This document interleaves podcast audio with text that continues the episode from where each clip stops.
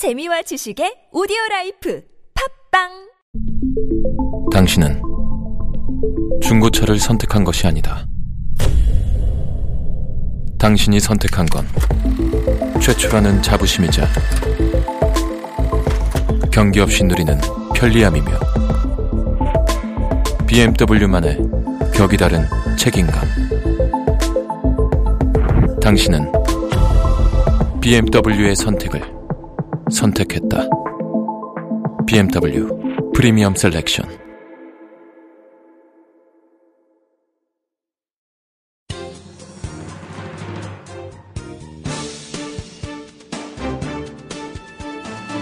일간 사설 6월 11일 목요일 조선일보 사설 메르스 실패 이어 한미 회담 연기 대통령 제대로 판단한 건가? 박근혜 대통령이 오는 14일과 18일로 예정된 미국 방문을 연기하기로 했다고 청와대가 10일 발표했다. 청와대는 국민이 아직 메르스에 대해 불안해하는 상황에서 메르스 조기 종식 등 국민 안전을 챙기기 위해 방미 연기를 결정했다며 사전에 미국의 이해를 구했으며 가장 빠른 시기로 방미 일정을 재조정하기로 합의했다고 밝혔다. 대통령이 출국을 나흘 앞두고 외국 방문 일정을 연기한 것은 극히 이례적이다. 결국 정부의 메르스 초기 대응 실패가 정상 외교까지 발목을 잡는 연쇄 파동으로 이어진 것이다. 박 대통령은 메르스가 진정 국면에 접어들었다고는 하지만 아직 안심하기에는 이르다는 점이 신경 쓰여질 것이다. 국민 안전보다는 외국 방문을 더 우선시하는 비판을 받을 수 있는 상황이다.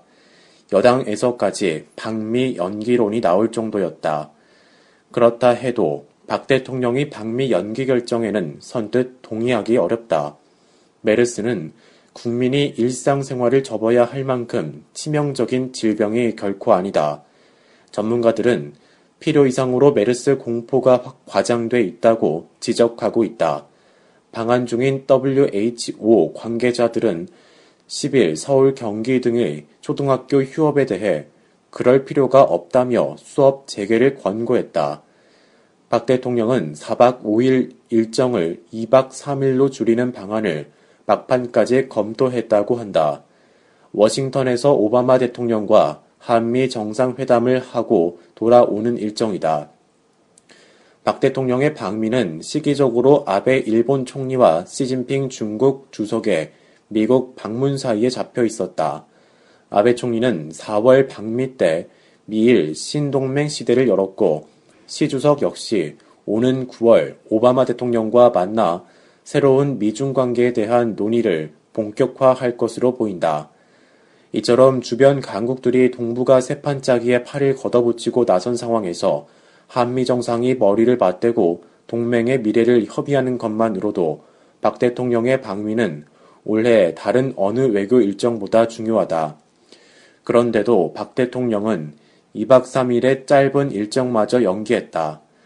그동안 대통령이 메르스 대처에서 보인 모습을 볼 때 대통령이 꼭 국내에 있어야만 정부가 메르스에 제대로 대응할 수 있다는 주장도 이해하기 어렵다. 박 대통령의 방미 연기가 앞으로 한미 동맹에 부정적 영향을 미칠 가능성은 크지 않다. 한미동맹은 이 정도 일로 흔들릴 만큼 허약하지가 않다. 문제는 박 대통령이 대중의 정서와 여론을 쫓느라 중요한 외교 일정을 지레 포기하는 선례를 남겼다는 점이다. 느닷없이 터진 메르스 사태로 상처받은 국민 마음을 헤아리고 달래는 것은 중요하다. 그러나 이보다 더 중요한 일은 국민에게 대통령이 중심을 잡고 국가적 현안에 대처하고 있다는 믿음을 주는 것이다. 박 대통령이 과연 국가 지도자다운 판단력을 보여주고 있는지 스스로 돌아볼 필요가 있다.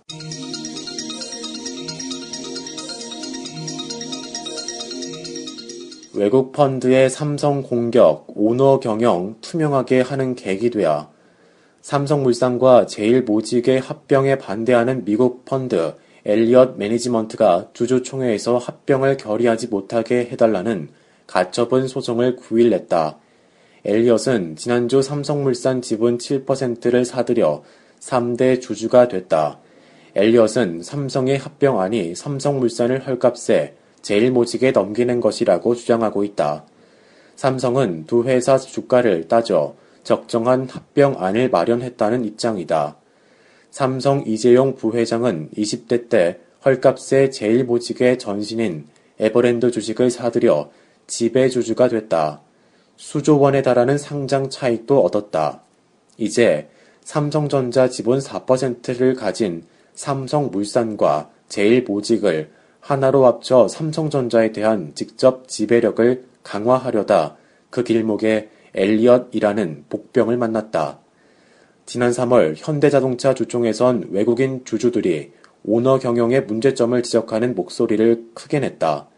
현대자동차는 작년 서울 강남에 한전 부지를 감정가의 3배쯤인 10조 5,500억 원에 낙찰받은 뒤 주가가 급락했다.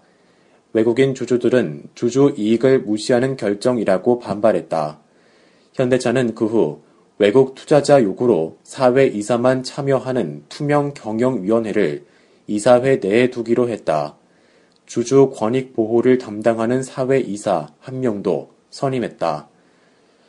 과거 외국 투자자들은 변칙 승계나 오너 전횡 같은 한국 특유의 경영 관행을 보면 주식을 팔아 이익을 남기고 떠나면 그만이었다. 하지만 이젠 전략을 바꿔 글로벌 기준에 맞지 않는 한국식 경영 관행을 뜯어 고치고 거기서 더 많은 수익을 올리겠다는 전략으로 나아오고 있다.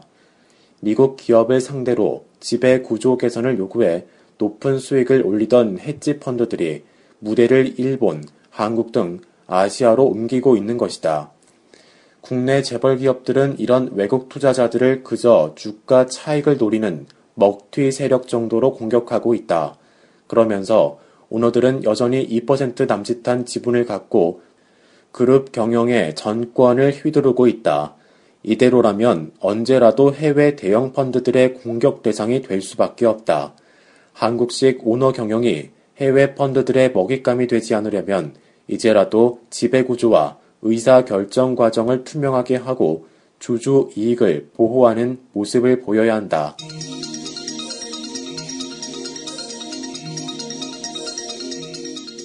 서울 성모 의대 목동병원처럼 하면 메르스 맥 못 춘다. 지난 8일 서울 성모병원의 한 환자가 마스크를 쓰고 찾아왔다.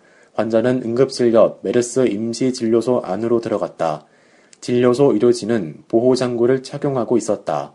환자는 삼성 서울병원 응급실 방문 사실과 증세를 설명했다. 의료진은 메르스 의심 환자로 판단하고 곧바로 메르스 환자 전용 통로를 통해 격리 병실로 이송했다.